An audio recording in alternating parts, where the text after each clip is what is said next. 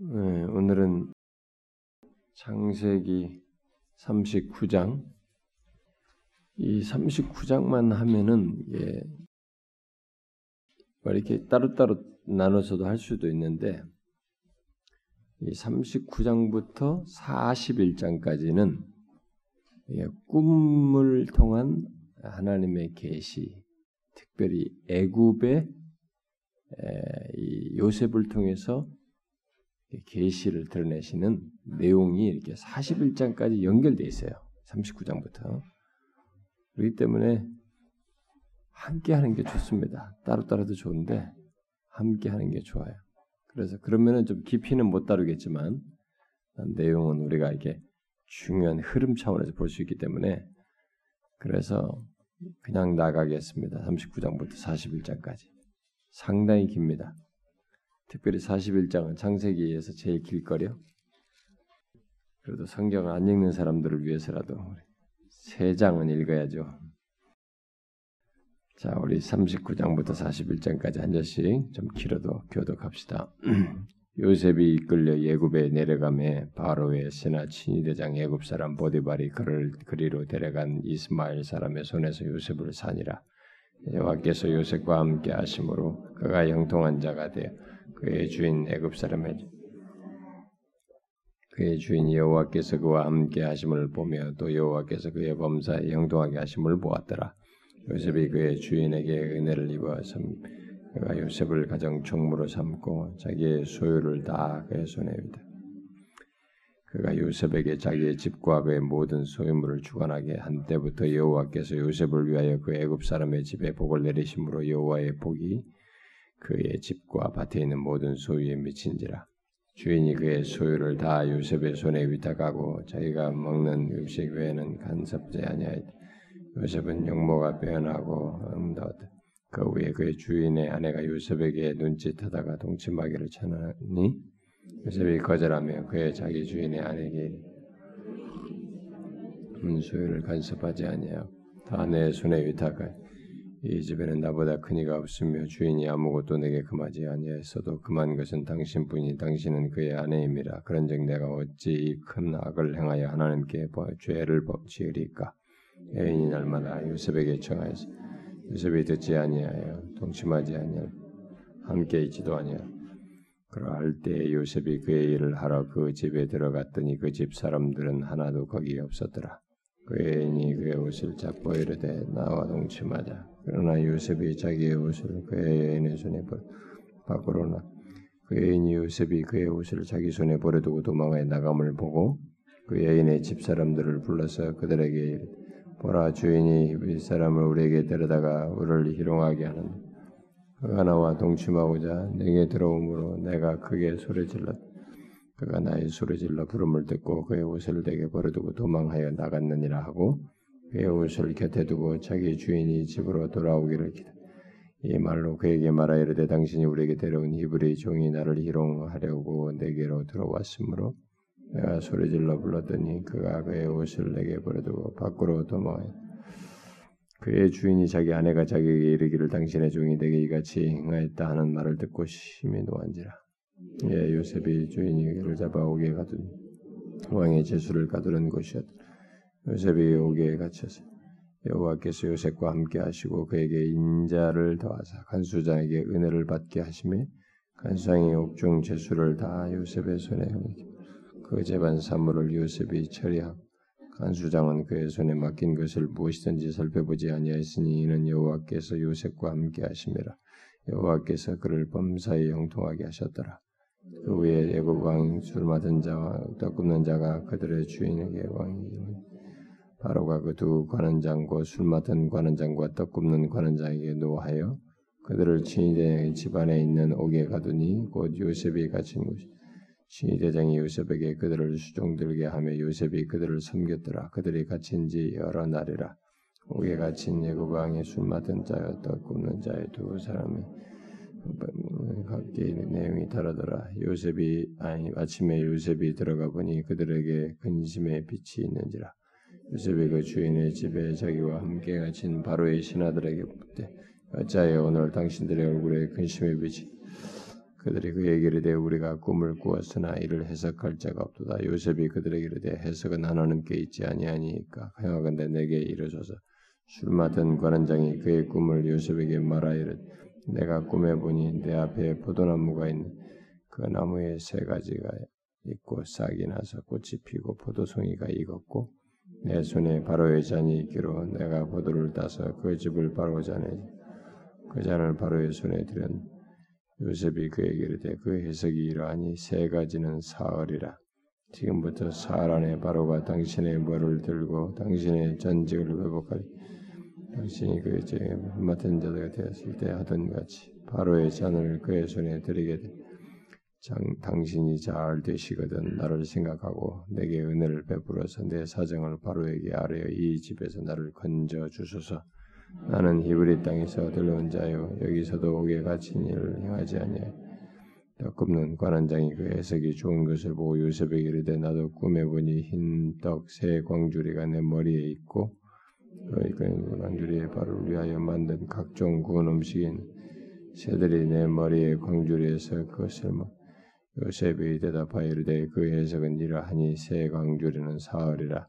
지금까지 사흘 안에 머리에 당신을 나무에 달린 새들이 당신의 고기를 뜯어 먹으리다 제3일은 바로의 생일이라 바로가 그의 모든 신하를 위하여 잔치를 베풀 때술 맡은 관원장과 떡 굽는 관원장에게 그의 신하들 중에서 뭐를 들게 하니라 손에 술 맡은 관원장은 전직을 회복 그가 잔을 바로의 손에 받들어들어 떡 굽는 관원장은 매달리니 요셉이 그들에게 해석함과 같이 되었으나 술 맡은 관원장이 요셉을 기억하지 못하고 그를 잊었다. 만 2년 후에 바로가 꿈을 꾼즉 자기가 나일 강가에 서 있는데 보니 아름답고 살찐 일곱 암수가 강가에서 올라와 갈밭에서 뜯어먹고 그 뒤에 또 흉하고 파리한 다른 일곱 암소가 나일 강가에서 올라와 그 소와 함께 나일 강가에 서 있더니 그 흉하고 파리한 소가 그 아름답고 살찐 일곱 소를 먹 바로가 거기에 다시 잠에 들어 꿈을 꾸니 한 줄기에 무성하고 충실한 일곱 이삭이 나오고 그 외에 또 가늘고 동풍에 마른 일곱 이삭이 그 가는 일곱 이삭이 무성하고 충실한 일곱 이삭을 삼킨지라 바로가 깬즉 꿈이라 아침에 그의 마음이 번민하여 사람을 보내어 애굽의 점술가들과 현인들을 모두 그들에게 그의 꿈을 말하여 그것을 너에게 해석하는 적 없다. 술 맡은 관원장이 바로에게 말하여 이르되 내가 오늘 내 죄를 기억하나이다.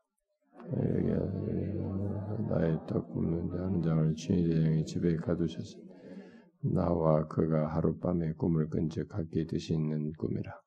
그곳에 친위대장이 좀 된 히브리 청년이 우리와 함께 있고 우리가 그에게 말하며 그가 우리의 꿈을 풀되 그 꿈대로 각 사람들에게 그 해석한 대로 되어 나는 복직하고 그는 매달렸나이다. 이에 바로가 사람을 보내어 요셉을 그들이 또 그것을 가라 했고 바로에게 들어 바로가 요셉에게 이르되 내가 한 꿈을 꾸었으나 그것을 해석하는 자가 없더니 들은즉 너는 꿈을 들으면 능히 푼다 하더라. 요셉이 바로에게 이르되 내가 아니라 하나님께서 바로에게 편한 대답을 하시리. 바로가 요셉에게 이르되 내가 꿈에 나일 강가에 서서 보니 살찌고 아름다운 일곱 암소가 나일 강가에 올라와 갈밭에 뜯어먹고 그 뒤에 또 약하고 심히 흉하고 발이한 일곱 암소가 올라오니 그같이 흉한 것들은 애굽 땅에서 내가 아직 보지 못한 것이라.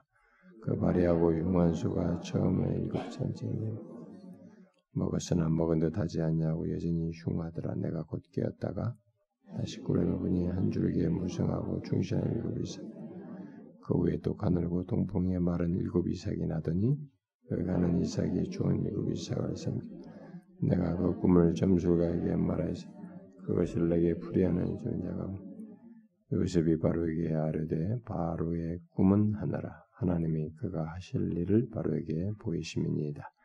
일곱 종 일곱 일곱 종 이삭도 일곱 해니 그 꿈은 하나 그 위에 올라온 발해하고 흉한 일곱 손은 칠년이요. 동풍에 말라 속이 빈 일곱 이삭도 일곱 흉년이니 내가 바로에 이르기를 하나님이 그가 하실 일을 바로에게 보이신다 하며 온 애굽 땅에 일곱 해 큰 풍년이 있겠고 후에 일곱 해 흉년이 뜸으로 애굽 땅에 있는 풍년을 다 잊어버리. 이 땅이 그 기근으로 막 후에 된그 흉년이 너무 심함으로 이전 풍년을 이 땅에서 기억하지 못하게 되리이다. 이렇게 해서 꿈을 두 번 겹쳐 꾼 후에 하나님이 이를 정하셨습니다. 하나님이 속히 행하시 이제 바로께서는 명철하고 지혜 있는 사람을 대가해 애굽 땅을 다스리게 하시고 바로께서는 또 이같이 하사 나라 안에 감독관들을 두고 그 일곱 해 풍년을 애굽 땅의 5분의 1을 거두 그대로 장차 올 풍년의 모든 곡물을 거두고 그 곡물을 바로의 손에 돌려 양식을 위하여 각 성읍에 쌓아 두게 하소서. 이와 같이 그 곡물을 이 땅에 저장하여 땅이 말 일곱 해 흉년에 대비하심. 땅이 이 흉년으로 말미암아 망하지 아니할 바로와 그의 모든 신하가 이를 좋게 여긴지라. 바로가 그의 신하들에게 이르되 이와 같이 하나님의 영이 감동된 어찌 찾을 수 있으려 하고 요셉에게 이르되 하나님이 이 모든 것을 내게 보이셨으니 너와 같이 명철하고 지혜 있는 자가 없도다. 너는 내 집을 다스리 내 백성이 다 내 명령에 복종하리. 내가 너보다 높은 것은 내 왕자뿐이니 바로가 또 요셉에게 이르되 내가 너를 애굽 온 땅의 총리가 되게 하노라 하고 자기의 인장 반지를 빼어 요셉의 손에 끼우고 그에게 세마포옷을 입 금사슬을 목에 걸어 자기에게 있는 버금수에 그를 태우매 무리가 그의 앞에서 소리 지르기를 엎드리라 하더라. 바로가 그에게 애굽 전국을 총리로 다스리게 하더라 이르되 나는 바로라. 온 땅에 내가 없이는 수족을 넣을 자가 없으리라. 그가 요셉의 이름을 사브낫 바네아라 하고 또 온의 제사장 보디베라의 딸 아스낫을 그에게 주 아내로 삼게 아니라. 요셉이 나가 애굽 온 땅을 순찰하니라. 요셉이 애굽 왕 바로 앞에 설 때 30, 그가 바로 앞을 떠나 애굽 온 땅을 순찰. 일곱 해 풍년의 토지 소출이 심이 많은지라 요셉이 애굽 땅에 있는 그 칠년 곡물을 음, 각 성읍 주위에 밭에 각 성읍 중에 쌓, 쌓아둔 곡식이 바닷모래같이 심이 많아 세기를 그쳤으니 그 수가 한이 없음이었더라. 이 들기 전에 요셉에게 두 아들이 고온의 제사장 보데베라의 딸 아스나시 그의 요셉이 그의 장남의 이름을 문하세라 하였으니 하나님이 내게 모, 내 모든 권한과 내 아버지의 온 집 일을 잊어버리게 하셨다 하며 자남의 이름을 에브라임이라 하였으니 하나님이 나를 내가 수고한 땅에서 번성하게 하셨다. 애굽 땅의 일곱 해 풍년이 그치고 요셉의 말과 같이 애굽의 흉년이 들기 시작. 전국에 있는 기근이 있으나 애굽 온 땅에는 먹을 것이.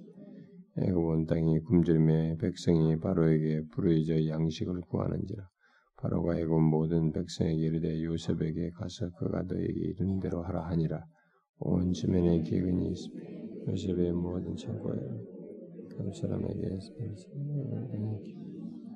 다 같이 합시다. 각국 백성도 양식을 사려고 애굽으로 들어와 요셉에게 이르 기근이 온 세상에 있습니다.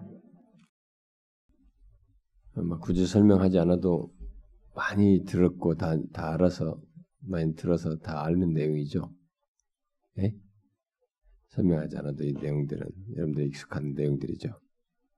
아, 그렇지만 여기에 이제 우리가 여기에 지금 묘사된 설명만 아 뭐 꿈을 꿨는데 이렇게 됐다더라 그렇게 됐다 이렇게만 볼 것은 아니고 지금 우리가 계속 강조하고 있는 내용의 흐름상에서 이 이집 이때 당시에 이집트는 세계에서의 최열강입니다. 그러니까 옛 시대의 세계 열강은 이집트가 우선적인 음, 나라였죠. 음?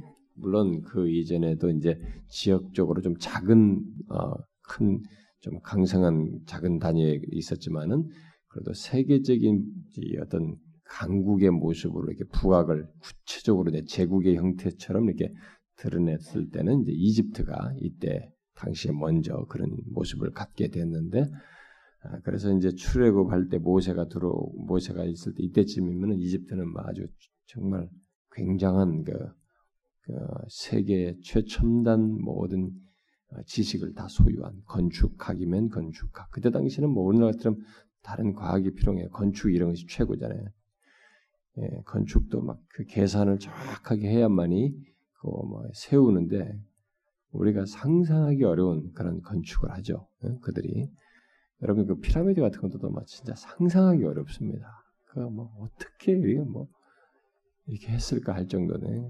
모든 이 사람들의 그런 거며 그다음에 병거, 철기 문화 뭐 이렇게 해가지고 이런 모든 문화들이 첨단을 가는 이들의 이집트인데 예, 그런 것들이 더 선명하게 이제 자리매김되는 이렇게 점점점 구도를 더 강국으로 구도를 잡혀가는 그 요, 요 상황이에요. 그때 이제 역사는 이제 이집트가 세상 역사 속에서는 아주 탁월해지고 있지만은 사실 성경은 지금 강조하고자 하는 게 그런 게 아닙니다. 누가 열광이냐 뭐 이게 문제가 아니에요.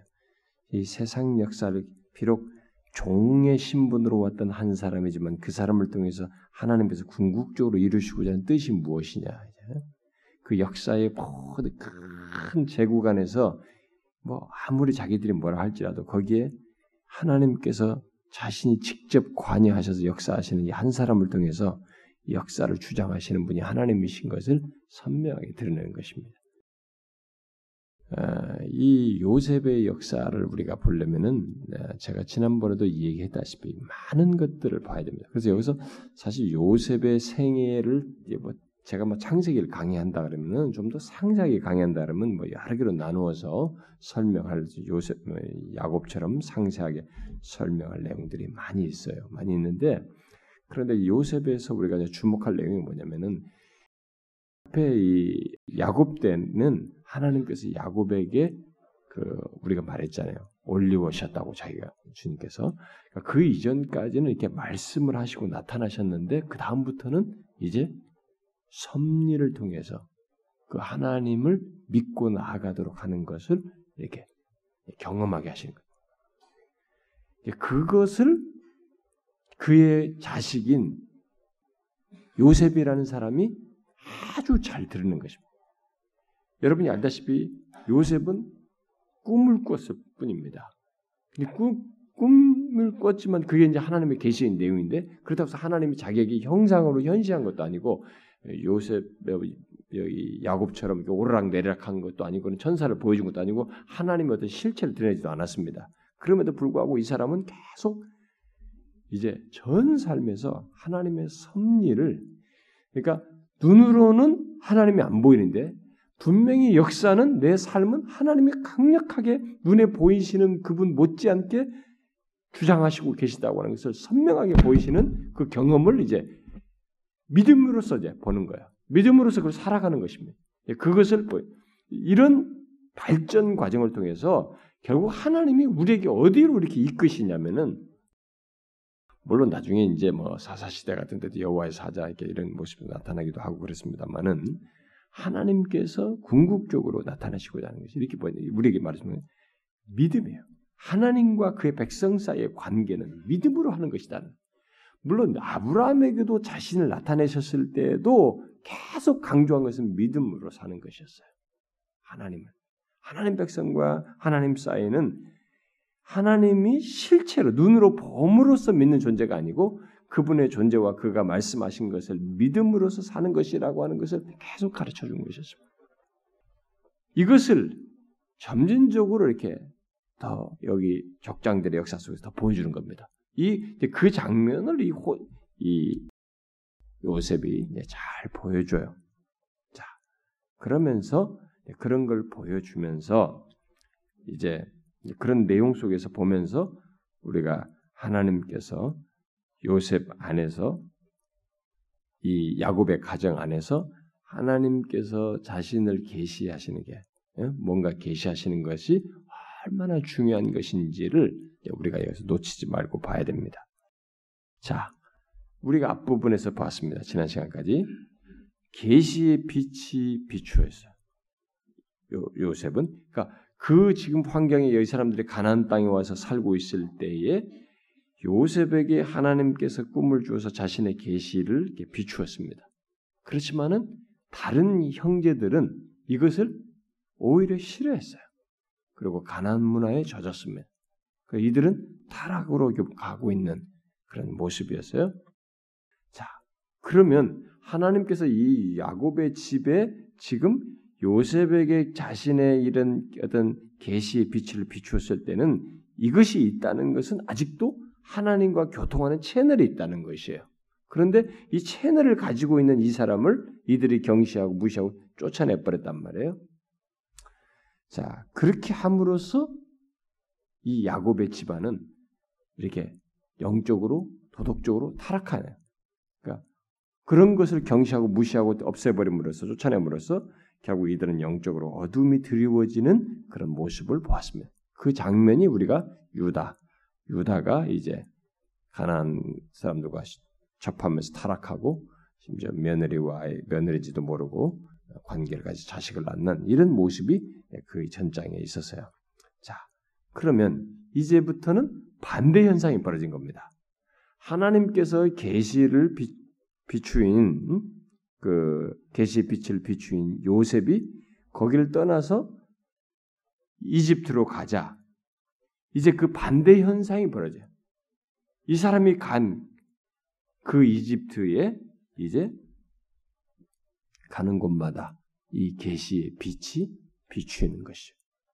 그리고 어, 심지어는 관련된 자들에게 그로 말미암은 은혜와 복이 혜택이 돌아가는 이런 장면을 우리가 여기 지금 내용에서 보게 됩니다. 그래서 우리가 이제 지금 오늘 살필 내용에서 주목할 내용은 요셉은 어, 하나님의 말씀으로서 존재한다는 겁니다. 음? 지금 이집트라고 하는 이 전혀 무지한 땅인데 무지한 땅에 거기서 이 사람이 하나님의 말씀으로서 또 하나님의 말씀의 증거자로서 존재한다는 것입니다. 그래서 하나님의 말씀이 요셉과 함께 겨우 애굽으로 가는 것이 되는 거예요. 여기에서 애굽으로 가는 거지. 그래서 애굽 안에서 이제 하나님의 말씀이 성취되면서 하나님의 뜻이 이루어지는 그것을 오늘 내용에서 우리가 보게 된 것입니다. 자, 노예로 팔렸던 이 요셉이 애굽에서 끌려갔는데 누구한테 팔리냐면은 바로의 신하이고 신이 대장인 이 보디발의 집에 팔리게 되죠. 그러자 이제 하나님의 말씀은 이 보디발의 집에 임하게 되는 장면으로 우리가 볼 수 있겠습니다. 자, 요셉은 어, 그의 형들 가운데서도 하나님을 위한 어떤 증인으로 있었습니다. 그렇게 말을 했으니까요. 그 꿈, 꿈을 말을 했으니까. 그리고 자기들이 아버지에게 형들이 죄를 짓고 하나님을 바르지 않은 것을 말해줬으니까요. 그러니까 바로 하나님의 말씀을, 하나님의 마음을 전달하는, 하나님을 위한 증인으로 있었어요. 어? 그런 존재였습니다. 그런데 그것 때문에 결국은 어, 미움을 받아서 팔리게 됐는데, 이제 애굽에서도 이제 이 사람은 그 어떤 동일한 그런 소명을 그대로 가지고 존재하는 것을 보게 됩니다. 뭐요? 하나님을 위한 증인을 소명을 여기서도 가지고 그대로 드러내는 것을 보게 돼요. 아, 그래서 하나님께서는 그가 이 애굽에 온 것이 요셉이 애굽에 온 것이 이들은 현재 시절은 잘 모르지만은 그리고 요셉은 희미하게 알고 있지만은 지금 현재 시제로서는 희미하게 알고 있지만은 하나님의 특별한 소명 때문에 오게 됐다는 것을 이제 더욱 더 선명하게 보게 됩니다. 아, 내가 여기 온 것이 그냥 뭐 그냥 온 것이라고 생각하는데 끌려가고 막 억울하게 온 것 같지만 이게 하나님의 특별한 소명을 따라서 이쪽에 와게 됐다는 것을 이제 깨닫게 되죠. 그래서 이제 우리가 여기 39장 1절부터 20절 상반절까지 그 내용에서 이제 그런 내막을 쭉 보게 됩니다. 자, 보디발의 그런 내용들을 우리가 이제 하나씩 하나씩 이 사람이 애굽에 온 것이 하나님의 어떤 그 그냥 온 것이 아니라 하나님께서 뭔가 이루시는 게 하나님의 소명을 따라서 온 것이라고 하는 것을 어떻게 보냐면은 바로 종으로 왔는데 하나님이 자기와 함께 하셔서 뭔가를 자꾸 일하시고 드러내시는 것을 경험하면서 더욱더 선명하게 이 사람이 깨닫게 되는 거죠. 바로 보디발이 집에 왔는데 종이잖아요. 음, 종인데 거기서 은혜를 입어요. 여러분들이 이런 내용을 읽을 때, 아, 가서 우리는 예수 믿으니까 가만히 있기만 하면 하나님 그 은혜를 입어 주변 사람들을 다 내 앞에서 굴복시켜가지고 상황을 좋게 하게 이런 식으로 생각하면 안 됩니다. 응? 여러분 여기서 은혜를 입은 사람들에게 성경에 보면 하나님께 은혜를 입은 사람은 보통 사람에게도 은총을 입는다는 말이 같이 나와요. 사무엘이 하나님과 사람들에게 은총을 입었더라 이렇게 말이 나옵니다. 그러니까 하나님께 은총을 입는 것은 사람에게 은총을 입는 것으로 보통 연결돼서 나타납니다. 그런데 그렇게 됐을 때 당사자들이 하나님께 충실한 것을 사람들과의 관계 속에서 그대로 드러내요. 그래서 부실하지가 않습니다. 게으르고 나태하고 뭐 인간 살살다 대충 눈치 봐가면서 적당히 일하고 이러지 않습니다. 자기가 거기 있지만 거기서 그 부르심에 충실한 거예요. 그런 면에서 우리 신자들은 정말로 하나님 면전에서 우리가 종, 종, 종으로 신분으로 있던 뭐 어떤 신분으로 있던 어떤 자리에 간에 우리는 거기에 관계 속에서 정말로 충실하고 진실한 하나님 면전에서 진실한 사람으로서 일하는 사람이면 농땡이꾼이 되면 안 되는 겁니다. 어? 아 대충 대충 막 그래가지고 막 대충 대충 하는 것을 막 하나님 은혜인 것처럼 막 자랑하면은 그거 큰일 납니다. 그거 하나님 은혜 아닙니다. 자기 마음대로 자기 욕심대로 하고 있는 것이에요. 어? 자기 본성대로 하면서 무슨 하나님의 은혜예요? 그런 거 아닙니다. 이 사람이 이렇게 할 때는 여기서도 종이지만 성실하게 한 겁니다. 그런 가운데서 이제 하나님의 은혜를 드러내는 것. 아주 이 보디발로부터 그런 은혜를 입게 하는 것입니다. 그래가지고 심지어 이 집의 소유까지 다 많아지게 해야 되는 거예요. 여러분 이게 아주 놀라운 사실이에요. 우리가 5절 같은 내용 보면은 그가 요셉에게 자기 집과 뭐 신임을 해가지고 다 소유를 맡기잖아요. 그런데 그가 요셉에게 자기 집과 그의 모든 소유물을 주관하게 한 때부터 딱 맡기고 나고 신뢰하고 맡기니까 여호와께서 쫙쫙쫙 이렇게 하시는데 이게 다 누구를 위해서요? 보디발을 위해서가 아닙니다. 보디발 집에 애굽 사람의 집에 복을 내려주시고 막그 그 복이 그 집과 밭에 있는 소유까지 막 많아지게 했어요. 이게 보디바를 위해서가 아닙니다. 누굴 위해서요? 요셉을 위해서요. 하나님은 이렇게 하십니다. 자기 백성들을 위해서. 그리고 이렇게 하나님의 요셉과 같은 이런 사람을 둔 것이 얼마나 복인지를 이렇게 보이셔요. 그런데 야곱 야곱이 야곱의 형제들이 이런 요셉을 차내 버린 거예요. 하나님이 이렇게 은혜를 주시면서 그 환경의 채널로서 지금 쓰고 있는 계시의 빛을 비추시고 자신의 뜻이는 채널로 주고 있는 이 사람을 차버린 거야. 그러니까 뭐야 복을 찬 거지. 여러분도 신앙생활하면서 이런 것을 당사자도 그런 통로가 돼야 되고 자신의 삶의 환경에서도 이런 채널로 있는 존재들에 대해서 요셉, 야곱의 형제들처럼 굴게 아니라 오히려 귀하게 여기게 됩니다. 하나님께서는 요셉을 인하여서 관련된 사람들에게 복을 주었어요. 이렇게. 우리는 그런 사람들이 또한 돼야 되고요. 또 하나님은 또 자기 백성들, 신실한 자기 백성들을 그렇게 사용하셔요. 근데 이거 기복주의자들은 또 이 구절을 가지고 얼마나 울거먹는지 몰라요. 어? 하여튼 뭐 예수 믿으면 뭐 하든 당신 때문에 모든 주변 사람 다 복받는다고 막 근거도 없이 그냥 무조건 그렇게 말하기도 합니다. 네, 그런 내용 아니에요. 자, 그래서 이제 이렇게 막 함으로써 그렇게 다 그리고 소유를 다 다스리는 가정 총무가 되어 가지고 이렇게 하면서 복을 입게 된단 말이에요. 그런데 이 모든 것이 다 하나님의 은총과 또 어, 전에 꾸었던 그 꿈으로 계시하신 하나님의 특별한 소명에 대한 예? 이 소명에 따른 이, 어떤 이 현상들이고 일어난 일들이라고 하는 것을 이제 요셉은 이제 하나씩 하나씩 알게 되는 겁니다. 그러면서 이전에 자신에게 주셨던 그 꿈에 대한 더 신뢰를 믿음을 더욱 확고하게 견고하게 갖게 되죠. 아, 그렇구나. 하나님께서 내가 종으로 왔어도 여전히 이렇게 하시는구나 라는 것을 경험하는 그러니까 섭리 속에서 하나님을 자꾸 더 명확하게 보는 것입니다. 여러분과 저의 신앙생활 속에서 이 하나님의 섭리하신 우리의 삶의 모든 반경 속에서 섭리하시는 것을 믿음으로 명확하게 보셔야 됩니다. 내가 믿음이 없는 사람들은 그게 다 우연으로 보여요. 그냥 뭐 세상 만사가 다 그런 것이지 그냥 우연하게 내가 갔는데 사람 만난 것이고 이렇게 일이 벌어진 것이지 그것밖에 모르는 거예요. 그러니까 그 사람들은 항상 드러난 사실을 그렇게 자기 감각과 직관으로 말하는 것밖에 못해요. 이것의 연결고리를 못 봅니다. 그리고 하나님께서 이 연결 속에서 이루시게 되는 의미와 뜻과 방향성과 목적을 못 봐요. 그러니까 완전히 다른 겁니다. 그러니까 똑같은 상황을 경험해도 이렇게 섭리 속에서 믿음으로 하나님께 하신 것을 분명히 믿음 안에서 보는 것과 보고 그분을 믿음으로 갖는 것과 그렇지 못한 것 사이는 비슷한 것 같지만 근본적으로 달라요.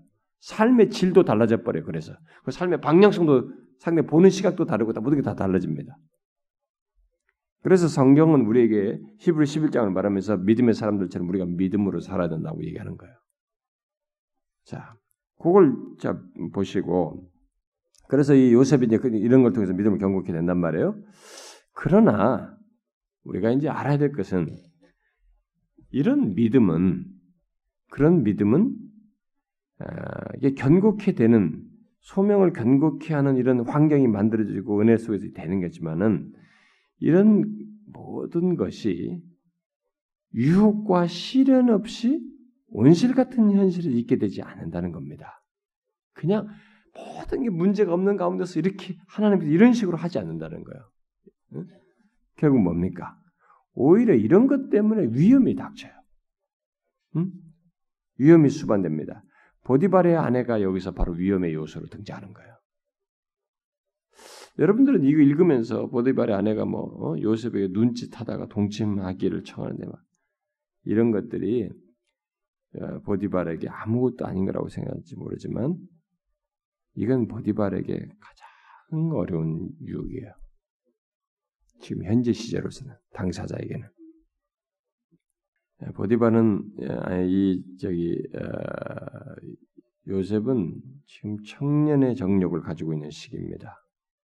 근데 이 성적 그 사람 그 시기에는 이 성적인 것이 가장 예민하고 그게 아직 이 무엇으로 이렇게 이게 자기에게서 드러나는지에 대해서 이게 호기심과 상상 속에서 존재하는 것에 시련으로 다가오기 때문에 이게 굉장히 어려워요 당사자에게.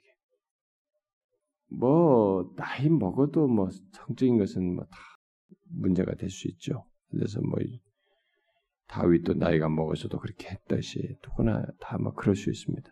그러나 그 견디는 힘에 관해서만큼은 이 청년기의 이 성적인 유혹은 굉장히 강, 어렵습니다. 근데 그게 다가왔어요. 이 사람에게. 이 보디발의 아내가 아, 이 준수하고 어, 잘생긴 애 빼어나다 그러는데 용모가 용모가 빼어나고 정말 잘 준수하고 잘생긴 요셉에게 마음이 끌려서 아, 성적으로 유혹했습니다. 참 이런 여자도 있다는 게 아내 자기 남편이 있는데 자기 종에 이런 것이 있다는 것도 아, 참 대단하지만은 이런 유혹을 받는 요셉이 과연 어떻게 이 유혹을 이길 수 있을까? 어떻게 이길 수 있을까요? 여러분은 어떻게 생각합니까? 어떻게 이길 수 있을까요? 여러분, 제가 옛날에 결혼 특가 아니 여기 저 부부 특가 하면서 얘기했지만 남자는요, 특히 청년기부터 다 보통 남자 남자는 이미 시각적으로 한번 유혹을 시켜놓으면은 굉장히 어렵습니다. 특히 정년기에 굉장히 어려워요. 시각적으로 한번 자극이 되고 이렇게 유혹을 했을 때는 굉장히 어려워. 오디발의 아내가 그렇게 한 거예요, 사실 이미 그런 것들을 다 이미 시사한 거거든요. 근데 그걸 나중에 막 더 이제 심하게 얼마나 집요합니까? 뭐 아, 정말 독합니다.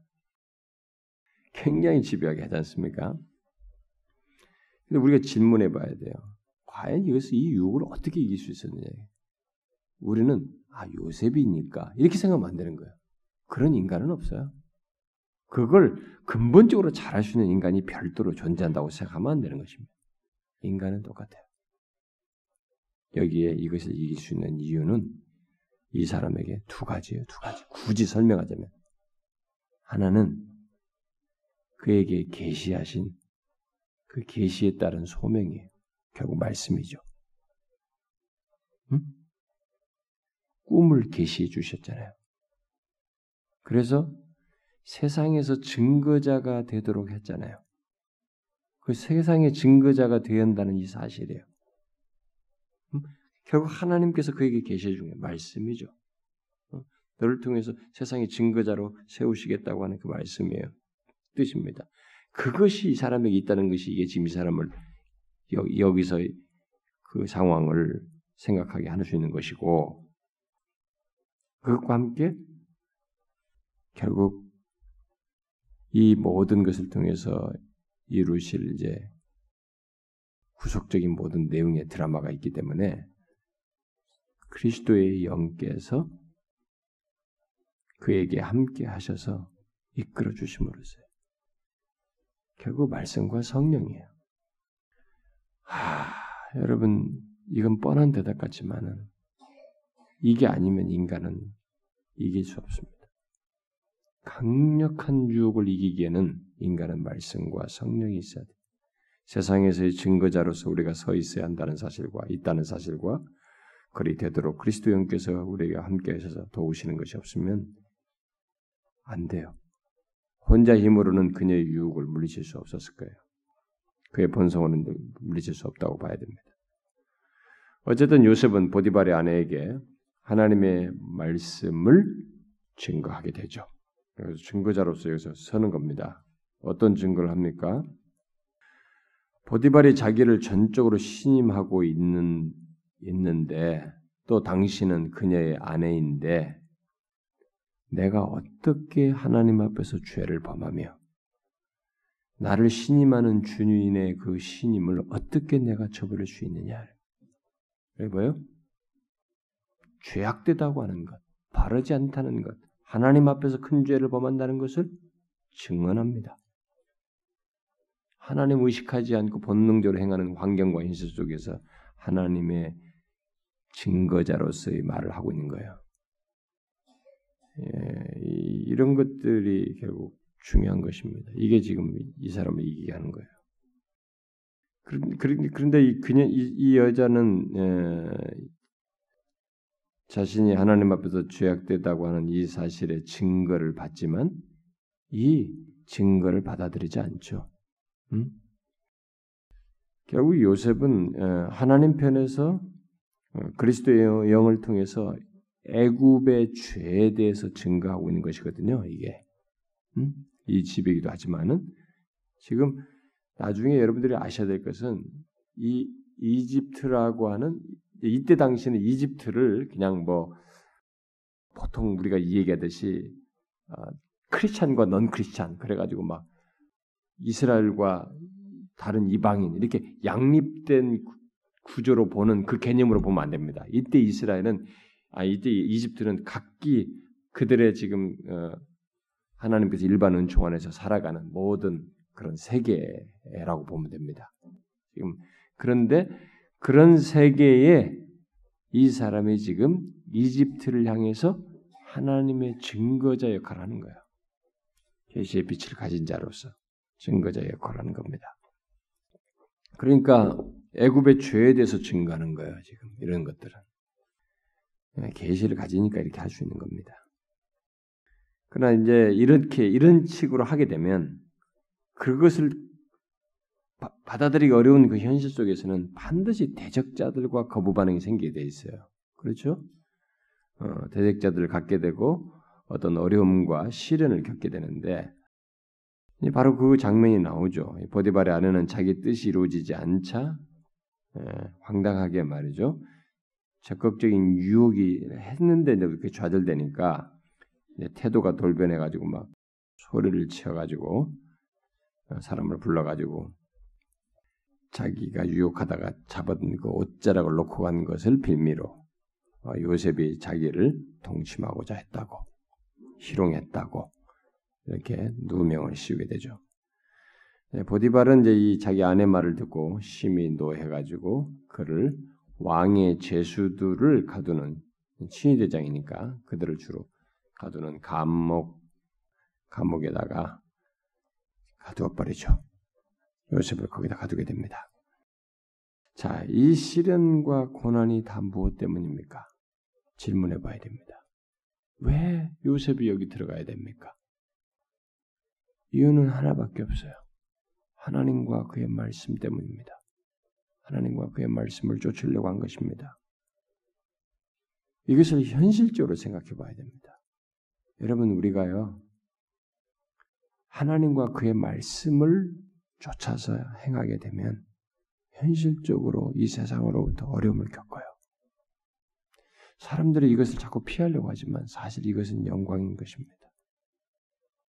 그리고 이것이 영광인 것이 후에 밝혀져요. 대부분. 진짜로 밝혀집니다. 하나님의 존재가 없다면은 뭐 그런 거 생각 안 해도 됩니다. 그러나 이 세상의 모든 관계도가 꼬인 것들을 다 통치하시고 주관하시고 섭리하시는 하나님 안에서는 그걸로 끝나지가 않아요. 거기서 우리는 위로를 얻어야 되는 것입니다.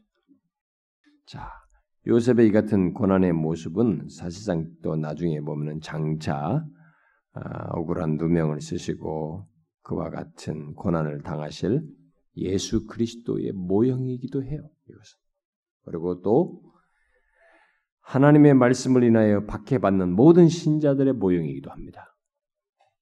그 뒤로 뭐 예수께서 저기 산상수훈도 말했잖아요. 앞선 선지자들과 너도 핍박받는 복이 있다 올 때 앞선 선지자들과 다 그렇게 했다. 그게 복이라고 얘기잖아요. 그러니까 모든 신자들이 다 음, 갖는 길이에요. 그것의 모형이기도 한 것입니다. 그 다음에 이제 39장 그 20절 하반절에서부터 40장 34절까지 43절까지 그 내용을 쭉 연결해서 설명하면은 이 사람의 이제 그 기나긴 시간 동안에 아, 감옥 생활이죠. 기나긴 생활도. 우리는 이 요셉이 끌려와 가지고 어, 뒤에 보면은 뭐 30세에 이제 나갔으니까 왕 앞에 바로 왕 앞에 나갔으니까 그리고 2년 동안 그 2년 전에 이 꿈을 해석해 줬으니까 숨을 그 했을 때 이 사람이 이 보디발의 집에서 노, 종으로서 살고 그다음에 감옥 생활과 이것이 도대체 기간이 어느 정도인지 정확히 모릅니다. 정확하게 파악이 안 되죠. 그러니까 2년 2년 그 꿈을 해석해주고 2년 뒤에 바로 왕 앞에 서니까 그 2년 전에도 얼마 동안 감옥에 있었는지 우리가 알지 못해요.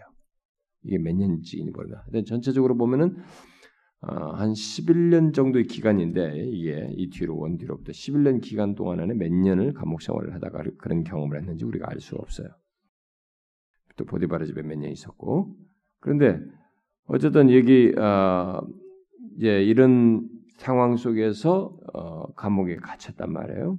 억울한 누명을 쓰고 자 우리는 이때 앞에 하나님의 은혜를 경험해 가지고 아 하나님께서 나에게 이렇게 어, 그 부르신 소명이 있구나 이렇게 먼저 보내신 뜻이 있구나라는 것을 깨닫고 좋았단 말이에요. 믿음을 견고케 했어요.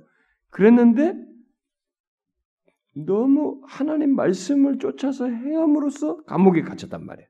어? 주님을 잘 믿으려고 하는데 감옥에 갇혔단 말이에요. 그랬을 때 우리는 뭐 어떤 인간도 거기서 질문 없이 견딜 수는 없는 겁니다. 질문이 생기는 겁니다. 왜 내가 이렇게 이런 현실을 경험해야 되느냐 이거예요. 어? 내가 왜 이런 고난을 겪어야 되는가? 응? 요셉의 입장에서 보면 자기가 겪는 고난과 현실에 대해서 이해하기가 참 어려워지는 거예요. 그의 입장에서 보면은 자기 인생에 대한 하나님의 뜻이 이게 진짜 뭐냐 다시 질문이 제기되는 겁니다. 이게 뭐냐 왜 내 여보 이렇게 하냐.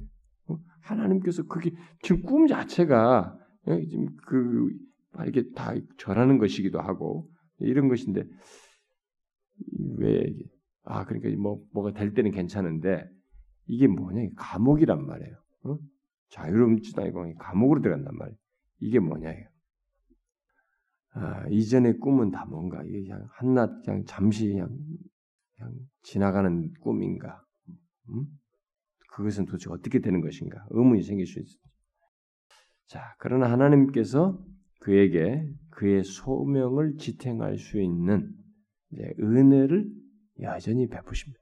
우리는 이 하나님의 지속적인 작업을 현재적인 전환과 사건의 이 변화, 그리고 좋았던 상황에서 나빠지는 상황 같아 보이는 어떤 사건이나 환경의 변화를 경험했을 때 그 사건 거기서 그게 전부라고 생각하면서 성급하게 판단하지 말아야 돼요.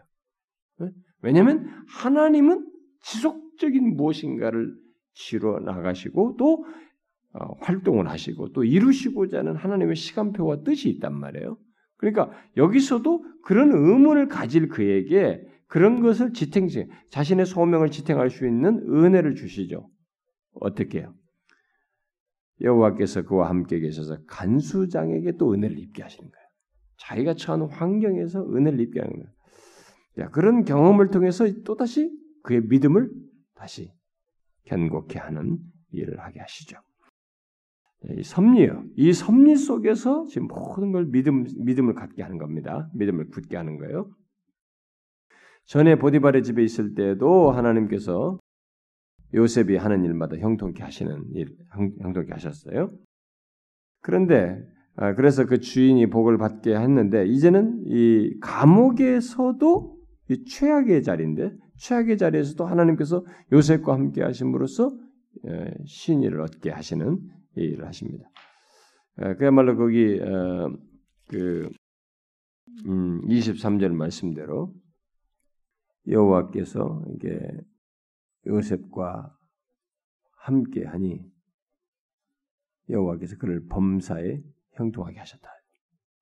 이, 런 놀라운 경험을 하는 형통에다 범사의 형통에다 밑줄만 그으면 안 됩니다. 이런 것을 너무 좋아하는데 이게 뭘 의미하는지 아셔야 됩니다. 우리는 이 단어를 좋아하면서도 범사의 형통이라고 할때 우리는 기대치를 놓습니다. 내가 원하는 것이 형통한 것, 잘 되는 것. 그런데 여러분 잘 보십시오. 여전히 감옥에 있으면서 형통케 하셨다는 거예요. 범사 형통이 이 말을 하는 겁니다. 그럼 뭡니까? 감옥에 있는데 범사가 형통케 했다는 게 도대체 예? 그런 것을 여기서도 똑같이 함께 하시는 가운데 경험하게 하셨다는 게 도대체 뭐겠어요? 이전에도 그러셨지만 여기서도 그런 경험하면 뭐겠어요? 이게 뭐겠어요, 여러분? 이 사람의 원대로 되는 것이었습니까? 잘 생각하셔야 됩니다. 하나님의 은혜를 매일의 삶 속에서 그리고 고난 속에서 보는 것입니다. 그게 형통이에요. 이걸 빨리 깨달아야 됩니다. 그 그게 매사에서 보는 겁니다. 예, 그것의 결과로서 상황이 좋아진다고 하는 그 다른 사람들에게 유익이 된다는 이런 것들이 발생될 뿐이에요. 뭐가 우선인지를 놓치지 말한다는 것입니다. 그래서 이제 그 40장으로 넘어가지고 간수장에게 어, 신의를 얻고 있, 는 상태에서 어느 날 바로 왕의 술 맡은 자와 이떡 굽는 자가 왕에게 죄를 범해 가지고 어, 그 감옥에 오게 되죠. 그러니까 여러분이 잘 보셔야 됩니다. 인생 살면서 여러분들에게 펼쳐지는 모든 상황들이 절대로 우연하게 벌어지는 것 없어요. 우리가 볼 때는 이해가 되지 않아서 우연이라고 말할 수 있지만은 제가 이런 부분에 대해서 섭리에 대해서는 정말로 주권과 관련해서 많이 얘기했습니다. 근데 제가 다음 내, 년에도 그런 얘기를 또 악의 문제를 얘기하면서 부득불리 할 수도 있는데 그때 또 다시 이런 얘기를 하겠지만 우리는 이런 것을 현실 속에서 없이 해석하고 그걸 보고 인정하고 그, 그 하나님을 섬기서 보고 이 사람 여기 말하는 것처럼 이, 이 성경 기록을 통해서 요셉을 통해서 말하는 것처럼 믿음으로 내 삶의 섭리 속에서 하나님을 보는 것을 성공을 해야 되는 거예요. 그걸 그것을 위해서거든요. 자, 이들이 등장했습니다. 그러니까 이, 이 사람들 무관한 존재가 아니야. 하나님의 타이밍상에서 다 이루어질 일들입니다. 이게 다 우리에게 허락되는 것이죠. 이들이 왔어요. 아, 이 감옥은 어, 왕궁의 이 죄수들이 주로 오는 곳이란 말이에요. 친위대장의 소관에 있기 때문에 그 이 특별한 죄수들을 그런데 이 보디발이 요셉에게 맡겨요. 이 특별한 죄수들을 자, 이뭐왜 보디발이 이 사람들의 이들을 요셉에게 맡겼을까? 이 화가 좀 누그러졌는가? 아니면은 아무래도 이, 이, 내 아내가 얘가 그랬을 리가 없다라고 생각을 했는지는 모르겠어요. 어쨌든 또 다시 이 사람 얘를 신임하게 된 겁니다. 그래서 그들을 맡겼어요. 그런데 어느 날 이두 관원들이 꿈을 꾼 것입니다. 그들은 이 꿈을 꿈으로써 이제 막 이 꿈이 이제 힘든 거예요. 수심에 차 있었습니다. 요셉은 그런 자들을 보고 그들을 보고 그 아침에 볼 때 그들이 자신의 소명을 드러내는 겁니다. 보고 이 얘기를 꺼내니까요. 음? 바로 어떤 믿음의 행동으로서 사실 이 얘기를 꺼내는 것이라고 볼 수 있습니다. 이 근심에 차서 이제 물은 거죠. 그들이 꾼 꿈을 얘기해 줬을 때 요셉은 그래서 그것을 해석해 주죠. 음? 그래서 해석해 줍니다. 술수술 해버려요. 잘 보세요. 근데 이게, 이게 다 하나님의 섭리 속에 있는 겁니다. 해석해 줍니다. 그래서 결국 술 맡은 관원장은 이제 복직하게 복직하게 되고 해석한 대로 떡 굽는 관원장은 사형을 당하게 된다고 예견을 하게 되는 겁니다. 자, 이 꿈은 이방인이지만 하나님께서 뜻을 이루기 위해서 이 이방인 애굽 사람들에게 꾸게 하신 것이 분명하죠. 왜냐하면 이것을 통해서 하나님께서 요셉을 통해서 어떤 일을 이루시니까요. 그것의 빌미가 되니까 하나님께서 하신 겁니다. 자, 그러나 그것은 어디까지나 요셉을 위해서 하신 것이에요. 계속 그걸 생각해야 됩니다. 이게 세상 역사에서 큰 차예요. 하나님께서 섭리하실 때는 그 대상이 섭리하시는 가운데서 주체자를 누구를 중심에 두고 하냐면은 자기 백성을 중심에 놓고요. 요셉을 위해서 이 모든 것을 하신 겁니다. 그 이것에 대해서 넌 크리스찬들과 어떤 신학자들은 굉장히 반감을 냅니다. 그럼 나머지는 다 엑스트라냐? 그렇게 극단적으로 말할 필요 없어요. 그들은 다 자기 삶을 하고 자기 죄지에서 여기오고 자기 삶대로 다 일반 은총 안에서 사는 것이에요. 그런데 중요한 것은 하나님의 뜻을 이루는 차원에서 그리고 세상 역사를 주관하고 통치하시며 궁극적으로 이루시고자 하는 전체적인 하나님의 그 계획 속에서는 주체자를 중심에 누굴 두냐면은 자기 백성을 두는 거예요.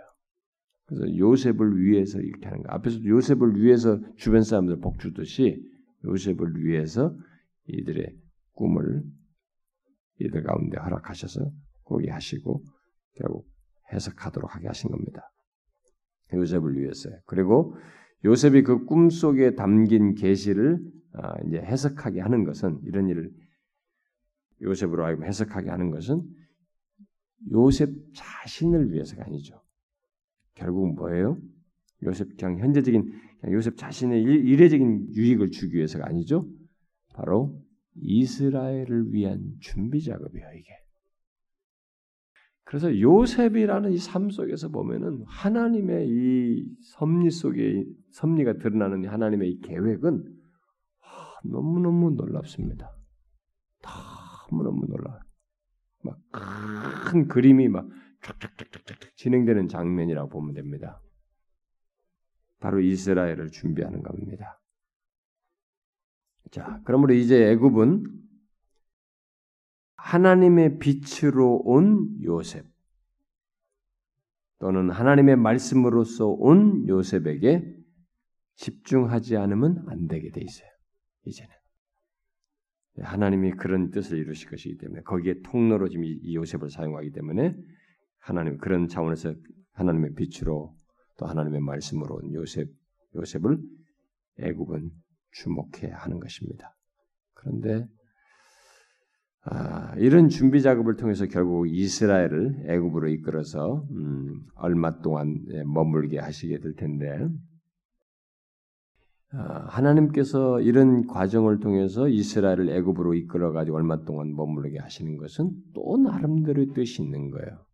그 여러 가지 뜻이 있겠습니다만은 한 민족을 형성하기에 그 시기에 이 고센 땅이라고 하는 그런 데가 적절하다고 볼 수도 있겠고 뭐 현상적으로 보면은 그러나 그 무엇보다도 이스라엘 이들이 가난 생활에서 완전히 물들 위험에 있었기 때문에 일로 끌어오는 거예요. 지금 현재 시제로 보면은 이들은 유다를 봤잖아요. 그들은 거기에 완전히 물들 그 위험해. 야곱이 그 아들들을 지금 이게 통제가 안 되는 거예요, 지금. 많은 아들들 속에서. 그런 것들이 다 맞물려 있는 것입니다. 그걸 이제 데려와서 하기 위한 준비 작업을 하는 것입니다. 자, 그 모든 하나님의 뜻을 이루기 위해서 하나님께서 요셉을 아, 이집트로 먼저 보내시고 이집트는 하나님의 말씀으로 온 요셉을 이제 알고 그를 그에게 집중해야 하는 것입니다. 그렇게 함으로써 이스라엘을 받아들일 준비를 해야 하는 것이죠. 그러나 언제쯤 이집트로 간 요셉에게 애굽이 이집트가 집중할 수 있을까? 그렇게 되려면 뭔가 역사가 지내서 뭔가 큰 역사들이 진행돼야 될 것 같고 빨리빨리 진행돼야 될 것 같은데 상황은 그렇게 되지 않습니다. 우리의 생각대로 빨리빨리 간다. 성질 급한 사람일수록 이 믿음에서 시련을 많이 겪어요. 저도 그렇습니다. 저도 성질이 급하니까 이 믿음에서 시련을 많이 겪습니다. 빨리빨리 하나님께서 말씀하시면 빨리빨리 좀 이렇게 안 되나? 그럼 다 그렇게 말씀하셨다며 한다는데 왜 이렇게 안 되는 거냐? 어? 이런 일이 빨리빨리 진행되면 좋잖아요. 근데 그렇게 되지 않습니다. 여기서 우리는 진짜 믿음의 단련을 받아야 돼요. 믿음은 내가 주체가 되어서 내 마음대로 내 의지대로 컨트롤해서 생겨나는 것이 아닙니다. 이 믿음은 하나님께 굴복하는 가운데서 하나님의 주도하심 속에서 내가 굴복함으로써 성숙하게 되는 거예요. 견고하게 지는 것입니다. 그래서 이게 가짜 믿음과 진짜 믿음이 이게 현실적으로 이렇게 드러나는 거예요. 거기서 밝혀지는 겁니다. 술 맡은 관원장이 아, 복직하면 바로에게 말해서 요셉의 누명을 벗겨주겠다고 약속을 했지만 복직 이후에 요셉을 잊어버리죠. 요셉에게 이집트 전체가 집중할 때가 아직 아닌 것이에요. 근데 우리가 나중에 보면 알아요. 아니에요, 진짜 이게. 이 사람이 진짜 했으면은 씨도 안 먹힐 일이에요. 아, 그래? 어, 그런 사람이 있다 이거지. 누명에서 거기서 벗어나도 그 말 들어줘가지고 벗어나는 것 정도예요. 이집트가 전체가 그를 주목하고 그래서 그의 말을 들어서 자기 가족들을 다 데려오고 이런 일이 벌어질 수가 없는 거예요. 타이밍상. 예? 바로가 꿈을 꿨을 때 얘기야. 뭐가 진행되려면. 이집트 전체가 주목하는 거기 보면 현인들 뭐 술객사들 이집트의 최고들이 다 모인 거거든요. 상류 사회 이들이 이때 당시에 여기 이 주술사들과 이, 이 현인들은 옛날 보면 박사라고 하잖아요. 이들이 최고의 하이 클래스들입니다. 다 모은 거예요. 거기서 짠 진짜 이집트 핵심부가 다 요셉을 주목하게 됩니다. 그때가 와야 되는 거예요. 지금 여기서 나가가지고 가지고 감옥에서 벗어나는 정도 갖고는 안 되는 것입니다.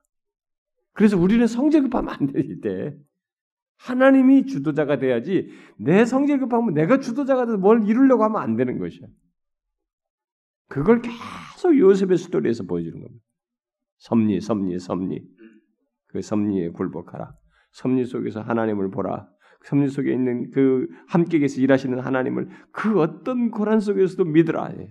그걸 계속 가르쳐 주는 거예요. 우리는 요셉 얘기는 섭리와 이를 관련될 때는 뭐 말하지 않을 수 없는 내용이에요. 너무 명쾌한 얘기를 요셉은 나중에 또 밝히 그렇게 밝힐 수밖에 없었던 것은 이 사람의 삶 속에서 이것을 뼈저리게 느껴요. 그리고 아주 경험적인 지식이면서 하나님의 성경적인 지식이 계시적인 내용이면서도 경험적으로 그걸 너무 확인 확인해서 꽉 명확하게 갖고 있었어요. 그렇기 때문에 그걸 내뱉은 거예요. 나중에 다 나를 뜻을 위해서 먼저 보낸 겁니다. 이런 말을 엄청난 얘기를 쏟아놓은 겁니다. 그게 툭툭 나온 게 아니에요, 그게. 어쨌든 우리는 요셉이 술, 술 맡은 관원장에게 자신에 대해서 이렇게 좀 나가서 누명해 달라고 이렇게 말을 한 것을 보면은 일단 그가 자기의 소명을 여전히 아, 믿고 있었다는 것을 뭐 시사한다고 볼 수 있겠어요. 그러나 이 관원은 그 꿈에 대한 요셉의 해석을 통한 하나님의 말씀, 하나님의 계시적인 그런 것은 듣지 못하고 그냥 자기 자신을 위한 무엇으로만 받아들이고 뭐 끝내버리죠. 음. 어쨌든 요셉은 감옥에서도 하나님의 말씀으로써 술 맡은 관원장에게는 구원을, 떡 굽는 관원장에는 심판을 예언하죠. 계속 하나님의 말씀으로서 존재하는 거예요. 이런 걸 보면은 그러니까 여러분과 제가 살 때 이런 존재로서 사, 는 것이 굉장히 중요한 겁니다. 우리는 이 세상에서 하나님의 말씀으로서 어? 하나님의 빛으로서 존재하는 거예요. 이, 그런 모습이에요. 결국 요셉은 그리스도가 우리에게 하나님의 진리를 계시하신 것처럼 이 두 관원장에 대한 하나님의 계시를 말하는 것이라고 볼 수 있겠죠. 만일 우리가 하나님께서 어, 계시하신 진리를 믿음 안에서 듣는다면 우리도 빛 가운데 걷게 될 것입니다. 예, 똑같은 맥락에서 음, 그런 것을 여기서 배울 수 있습니다. 자, 그 다음에 이제 41장 그 전체 내용 어, 아까 제가 40장 끝절까지라고 그랬는데 40장 3, 40장 33절 있지도 않은데 40장 끝절까지 23절까지 끝까지요. 여기 43장 어, 이제 41장 이제 1절부터 어, 아 44절까지군요. 먼저 44절까지를 잠깐 보면은 여기서 이제 어, 요셉에게 생겨나는 이제 소위 우리가 말하는 요셉의 높아짐에 대한 내용입니다. 자, 이 술 맡은 관원장이 복직 후에 만 2년이 지났을 때 애구방 바로가 꿈을 꾸게 되죠. 아, 두 가지 비슷한 꿈을 꾸게 됩니다. 아, 바로 왕의 꿈을 꿈을 두 번이나 꾸었기 때문에 바로는 그 꿈을 예사롭게 생각지 않고 심각하게 여기죠. 음? 그 의미를 꼭 알고 싶어 합니다. 그래서 그 꿈으로 인해서 번민하다가 예굽에 있는 모든 술객들과 현인들을 박사들을 다 불러가지고 이것을 해석하라고 그랬습니다. 그런데 어떻게 됐어요? 모두 해석하지 못했습니다. 근데 여러분 이, 이런 꿈 들으면 대충이라도 이게 아 그러면 이런 거 있으면 뭐 이건 똑같은 두 개니까 뭐 이렇게 했습니다. 이게 막 설명을 어느 정도 하면서 꿈의 의미들을 나름대로 말할 수도 있을 텐데 이들이 다, 다 말, 아무도 말 못했단 말이에요. 이것은 하나님께서 그들의 생각을 어둡게 했을 것이라고 봐요. 응? 어쨌든 모두가 해석을 못할 때 술 맡은 관원장이 딱 생각하는 거예요. 아 내가 이게 참 이거 죄를 범했다 이거. 내가 약속도 못 지고 잘못했다 이거. 그러면서 요셉을 기억하고 감옥에서 있었던 일들을 바로에게 말을 했습니다. 그러니까 이때야말로 바로도 이제 얘를 주목하지 않으면 안 되는 이 사람 젊은이를 주목하지 않을 수 없는 이런 절박한 상황이에요. 왜냐하면 누가 라도 했으면 뭐 아무 문제가 없는데 아무도 못해서 유일한 한 사람으로서 등장하는 거예요. 그러니까 이 유일한 한 사람이 이 온 이집트가 집중하게 되는 유일한 한 사람으로 등장하는 거예요. 이게 하나님의 타이밍이었어요. 이게 하나님의 섭리 속에 감추어져 있는 놀라운 모습이었던 것입니다. 자, 그래서 불렀습니다. 그리고 그에게 이제 꿈 얘기를 다 해주죠. 여기서 우리는 이제 2년을 이제 술 맡은 관원장이 2년 뒤에 이렇게 했잖아요. 그 2년에 대해서 이해를 잘해야 됩니다. 제가 지난번에 설교 우리 수련 때도 했습니다. 바울도 2년 꿇었어요. 응? 바울도 로마로 뭐, 뭐, 뭐 해야 되는데 거기 벨릭스에 해야지 뭐 정치적인 것도 2년 감옥에 갇혔죠. 여기도 2년이잖아요. 이런 2년을 쓸모없다고 생각하면 안 돼요. 하나님께서 다 있습니다.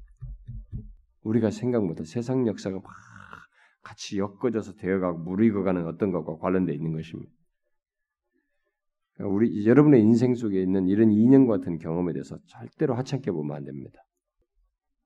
자, 그러면은 이제 에, 그래가지고 이제 바로가 이제 요셉을 불러가지고 이제 꿈을 다 얘기한단 말 하는데 참 여기서 한 장면이 있죠. 그 꿈을 이제 요셉을 끌어들이기 위해서 사람들이 수염을 다 깎게 만들죠. 음, 요게 이제 이집트 사람과 이, 이 히브리 사람들 차이입니다. 히브리 사람들 이게 자기들의 영광이잖아요. 수염 있는 것이. 여기 사람들은 또 이게 깎아야 된단 말이에요. 어?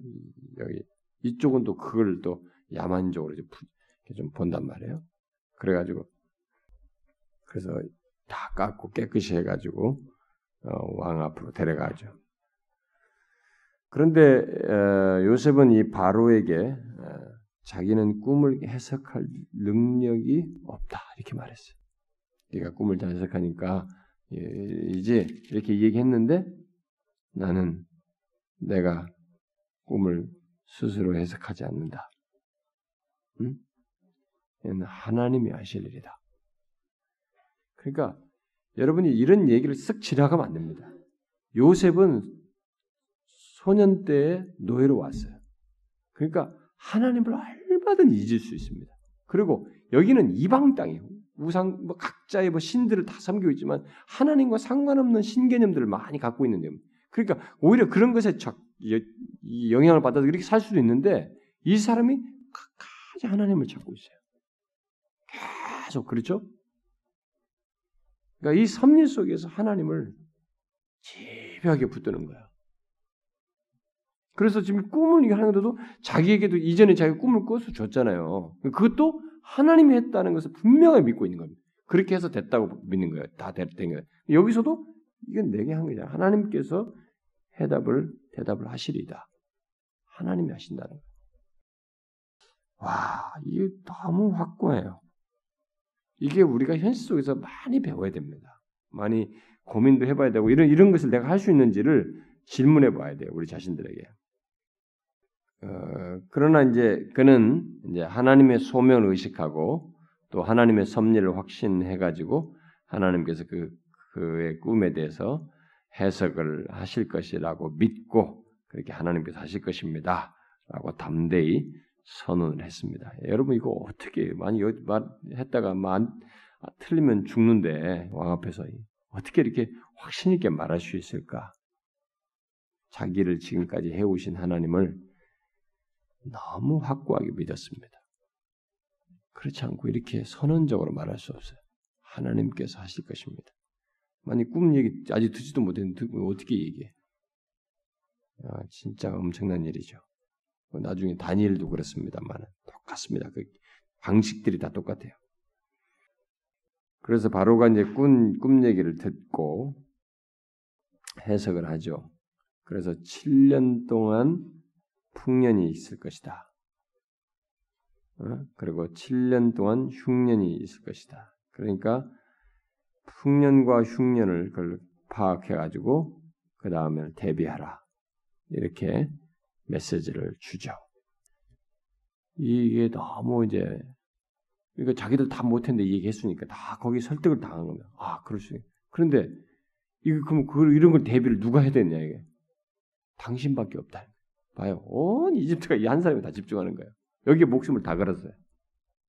이집트 운명을 여기다 다 맡긴 겁니다. 당신이 다 해라. 이게 이렇게 직접 이런 것을 하나님으로부터 이런 얘기를 다 이렇게 네가 말해주는 사람이라면 이것도 네가 해야지 누가 우리가 하냐? 너밖에 없다. 그래서 내가 내가 너보다 높은 건 보좌에 앉는 거 하나 빼고는 없다. 인장반이 다 이게 다 이걸로 다 찍어야 된단 말이야. 최고로 높였어요. 총리로 높였습니다. 와 놀라운 장면입니다. 히브리 노예에서 여기까지 하나님의 이 강력한 역사를 한번 보세요. 하나님의 감추인 역사, 그 배후에서 계셔서 섭리하신 역사를 한번 보십시오. 너무 우리는 놀랍습니다. 여기서 우리는 이 요셉 얘기를 좋아하는 사람들은 여기 CTS에서 사람 제일 많이 인용하는 사람 중 요셉이라는데 응? 왜 성공했다 그랬지? 이 올라간 것만을 생각하면 안 됩니다. 여기서 올라간 것만 생각하면 안 됩니다. 여기서 중요한 것은 올라간 것 자체가 아니에요. 높아져서 하나님의 증거자로서, 하나님의 증거의 소유자로서, 하나님의 뜻을 이루는 도구로서의 요셉의 위치예요. 그 역할을 감당하는 것입니다. 요셉의 높아짐은 곧 하나님의 증거의 소유자로서의 그의 높아짐은 예수 그리스도의 예표입니다. 하나님의 보좌 우편에 앉으시기까지 어? 그 높아지신 하나님의 말씀이신 그리스도의 모형이기도 해요. 그리고 장차 하나님의 말씀을 인하여 고난받은 모든 신자들의 높아짐의 모형이기도 합니다. 모든 신자들은 장차 이렇게 됩니다. 네, 그렇게 됩니다. 요셉은 자신이 총리가 아, 됨으로써 장차 자기가 아버지 집의 축복이 될 것이라는 사실을 이제 총리가 되면서 더 확신하게 되었을 거예요. 그것을 뒤에 본 행동에서 다 드러내죠. 이제 흥미있는 것은 여기서 요셉이 애굽의 총리가 됐을 때는 막강한 권세를 가졌습니다. 이제는 주변국의 최대 강대국의 이, 이 총리가 됐습니다. 바로 다음 사람이 됐어요. 그랬는데 즉시 이 소식을 자기 가족들에게 수소문 하면 되거든요. 얼마든지. 이 소식을 자기 가족들에게 사람들을 보내서 알리지 않았어요. 왜 그랬을까? 우리는 여기서 질문이 막 생깁니다만 아마 많은 걸 생각할 수 있을 겁니다. 분명히 보낼 수 있어요. 자기같이 그동안에 많은 세월 생각하면 할 수도 있습니다. 근데 나중에 이름, 자식들 이름 정하는 걸 통해서 우리가 알 수도 있는데 일단 우리가 여기서 파악할 수 있는 것은 이 사람이 지금 총리가 된 걸 보면서 너 자기가 그 꿈을 꾸도 하나님께서 하실 것입니다고 말을 선명하게 해서 그렇게 선언했고 또 꿈을 해석해줬고 해석해서 총리가 되는 이 경험을 통해서 지금까지 드러난 이런 모든 너무나 신비스러운 하나님의 섭리, 이 하나님의 섭리로 자기의 아버지와 가족들, 그들을 결국 이들을 만나는 것도 그런 놀라운 섭리로 다시 만나게 될 것을 믿고 있었음이 분명해요. 이 요셉의 인생에 있어서는 하나님의 주도 아래서 모든 일이 펼쳐지고 허락된다는 것을 너무 강력하고 선명하게 보고 경험하기 때문에 지금 그 아래서 자기 아버지와 가족들을 다시 볼 것을 기대했을 것이라고 봐요. 그걸 믿었을 것이라고 봅니다. 그리고 지금 자기들이 그 죄악이 엉켜 있잖아요. 이런 문제가 이렇게 해서 풀 문제, 자기 일방적으로 이렇게 해서 풀 문제가 아니라 하나님의 섭리 속에서 이제 이 야곱의 집의 범죄가 어, 이게 다루어질 것이라고 이제 아마 보았을 겁니다.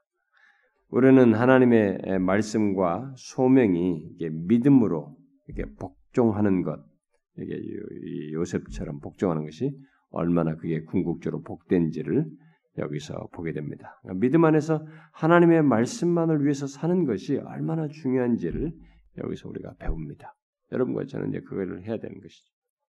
자, 그런데 이 뒷부분에 이제 나머지를 보게 되면 45절부터 57절까지 보게 되면 요셉의 이, 이 모습을 보게 됩니다. 음, 그 통치자로서의 모습을 보게 되는데 바로는 요셉에게 아, 이 사브낫바네아라고 하는 이름을 지어주는데 이 이름의 뜻이 뭐냐면은 세상의 구원자이며 생명의 보존자라는 뜻이에요.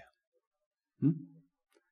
그러니까 이게 하나님께서 원하시는 이 사람 이 요셉을 통해서 원래 뜻하시고 있는 내용을 다 져줬어요 얘네들이 이방인 그대로 표현한 겁니다.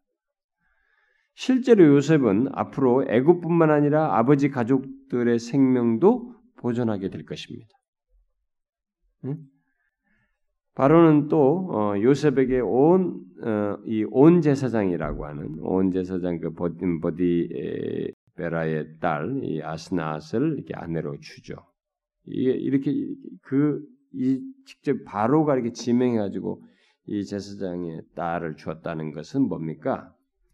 요셉이 아, 애굽의 최상류 사회의 일원이 됐다는 것을 뜻하는 거죠. 이렇게 된 것은.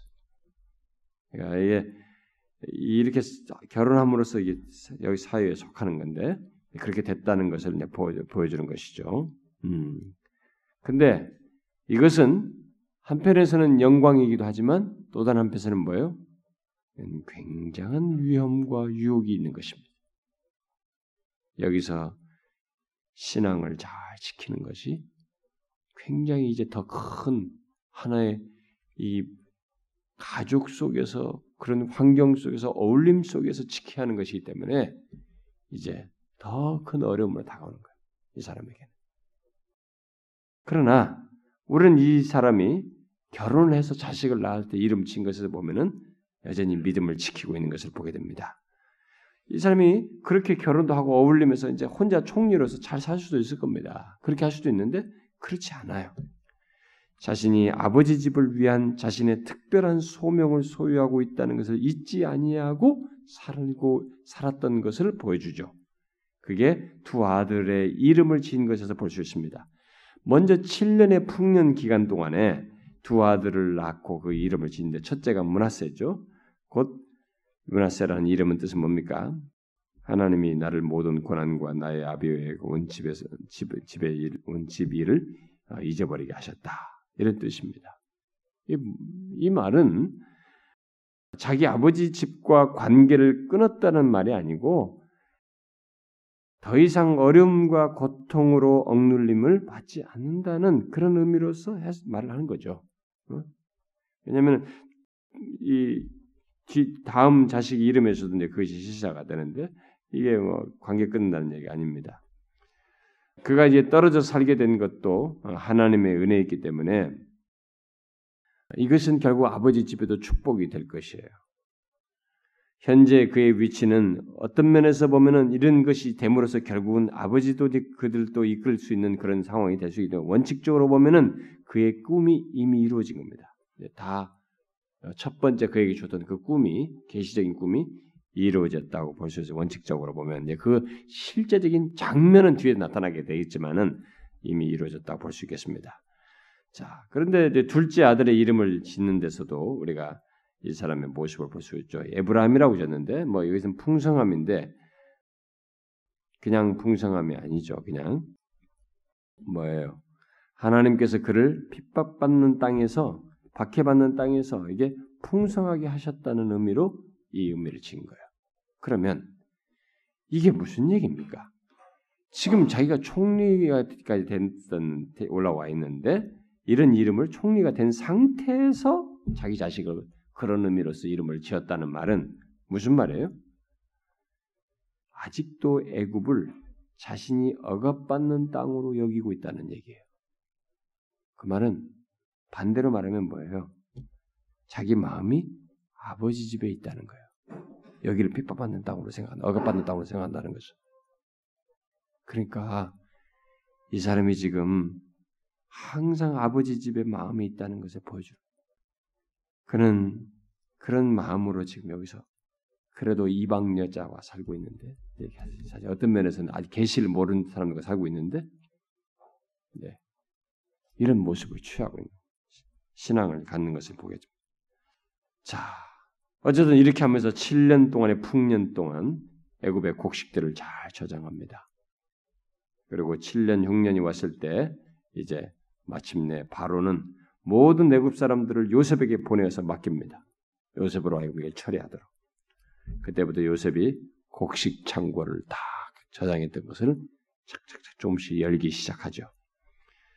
그리고 각 모든 주변국 사람들이 다 많은 사람들이 곡식을 사기 위해서 애굽으로 오게 됩니다. 너무 놀라운 섭리입니다. 응?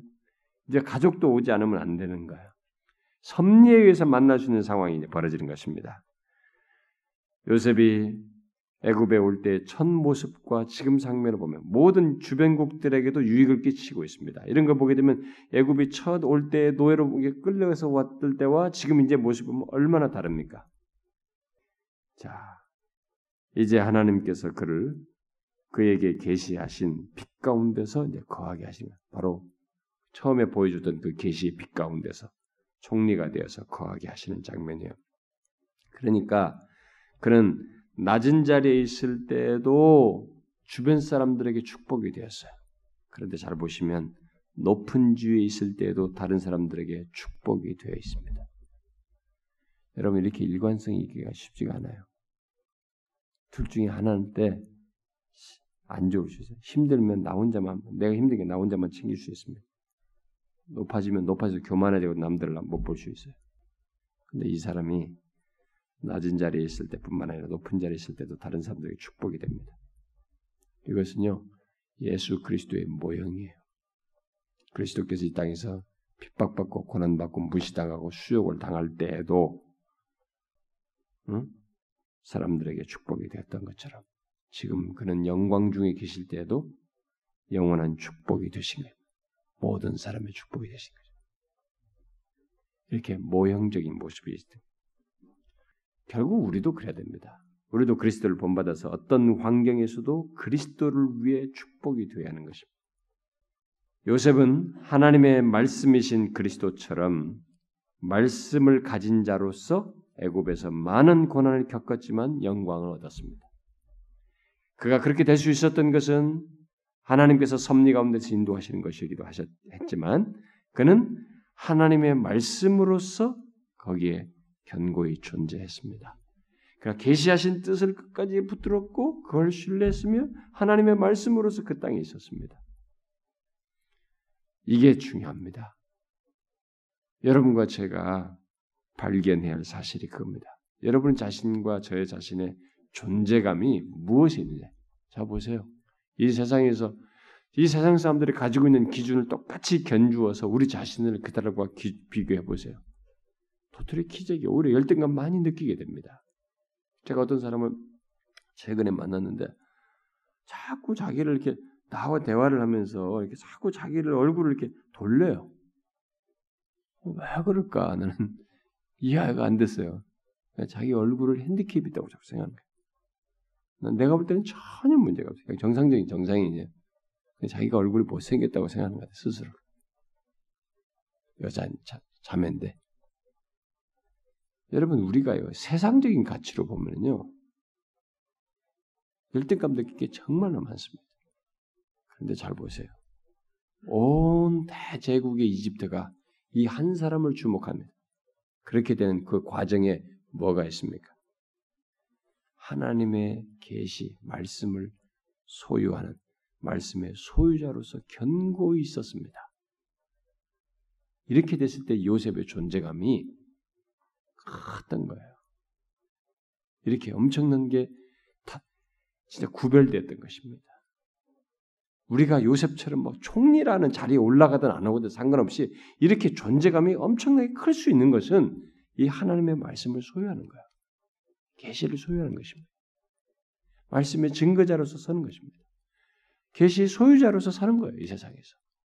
그것이 있고 없고가 엄청나게 큽니다. 근데 그것을 요셉의 형들이 무시한 거예요. 그러니까 가나안 땅이 동화돼 버리는 거예요. 그 싸구려 그것에 쪽에 아주 그냥 어? 본성대로 휩쓸려 버린 것입니다. 이게 있으니까 유혹도 이겼었고 여기까지 오게 된 것입니다. 하나님께서 자신의 섭리 속에 놀라운 뜻을 이루신 겁니다. 여러분, 여러분과 제가 나이가 뭐냐, 상황이 어떠냐, 내 인생 경력이 어떠냐, 뭐냐, 배경이 어떠냐, 그거 없어요. 이 세상이 주목할 수 있는 거 하나는 주님의 계시를 말씀을 소유하고 그것을 자신의 존재와 삶의 최고로 특성으로 확고히 갖는 것입니다. 이게 주목이 돼요. 우리 주변에 보세요. 다 정력적이고 본성적이 이끌리고 다 휩쓸립니다. 어? 그 사람들 썩어질 것에서 다 휩쓸려가요. 근데 누군가가 그런 것에서 견고하게 하나님의 말씀에 견고해 서가지고 서보세요. 그 신기한 사람이에요, 그 사람. 주목할 사람이다. 저 사람이 왜 그러냐죠. 주목할 사람이라고요. 이 세상이 주목하게 됩니다. 애굽이 요셉 주목하듯이 주목, 세상이 주목하는 거예요. 저와 여러분이 그런 사람이 하는 것입니다. 여기서 꿈 얘기 들어가지고 이 얘기 들어서 아 우리도 말이 꿈을 꿔자 가지고 우리도 총리가 되자 높이 되자 막 이렇게 성공하자 그렇게 되는 게 아니에요 지금 여기서 지금 그렇게 거기에 올려서 하시고자 하는 하나님의 뜻을 자고해서 계시 소유자로서 말씀의 소유자로서 그걸 봐야 되는 거예요. 우리를 그렇게 똑같이 부르신 겁니다. 우리는 똑같이 그런 소명을 가진 사람들이에요. 이 세상에서. 하나님은 지금도요. 그런 사람을 통해서 일하시기 원하십니다. 애굽을 집중시키게 하는 것처럼 세상을 집중시킬 집중시키게 하기를 원하셔요. 우리가 지금 너무 동조가 돼서 다 무너져서 지금 엉망이 된 겁니다. 여러분, 요셉 의 감추인 이 비밀을 저와 여러분 똑같이 가졌어요. 사실은. 이 비밀을 확고히 하셔야 됩니다. 흔들리시면 안 됩니다. 이 세상이 뭐라 해도 오늘날 뭐 기독교가 다 싸우고 다 개독교가라고 해서 다 해도 그 남 얘기야. 좋다 그렇다 이거야. 우리는 요셉 같은 자로 이 세상에 서 있다. 우리의 탁월한 정체성을 세상이 갖지 못한 하나님의 계시의 증거자로서의 탁월한 정체성을 다 갖고 서는 거예요. 그 말씀을 벗어나지 않는 것입니다. 이것이 있기 때문에 유혹도 이기는 거예요. 이 정체성을 가지고 세상에 있으면 세상이 주목합니다. 네, 맡기는 거예요. 당신이 해주세요. 당신이 말하면 다 듣겠습니다. 하나님이 영광 받는 것이죠. 저와 여러분이 그러면 좋겠어요. 기도합시다. 하나님 아버지 감사합니다. 아, 우리 노예로 팔려간 요셉과 같은 자여도 그의 삶 가운데 하나님이 계셔 있고 함께 계시고 주께서 여전히 은혜를 베푸시고 말씀을 이루어 가시는 것이 있어서 그는 이 세상에서 다른 존재가 되었습니다. 다른 존재로 존재했고 또 그렇게 쓰임 받았습니다. 주님이여 우리들도 동일한 조건에 있고 우리도 그렇게 사용될 수 있는 자들인데 주여 우리가 우리에게 하나님의 말씀의 소유자로서 이 시대를 살 수 있도록 성령께서 계속 은혜와 능력을 허락하시고 이끌어 주시옵소서.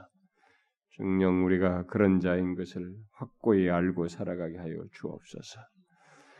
그리고 하나님의 우리가 함께 구한 기도를 들으시옵소서. 주님의 우리가 시대를 보거나 이 조국 교회 현실을 보거나 우리 주변의 현실을 보거나 또 우리 몸된 교회 영적인 상태를 보나 우리 자신들을 보나 주님의 다가오심을 절실하게 필요로 하고 주께서 우리에게 임하셔서 은혜 주시는 것을 절실하게 필요로 합니다.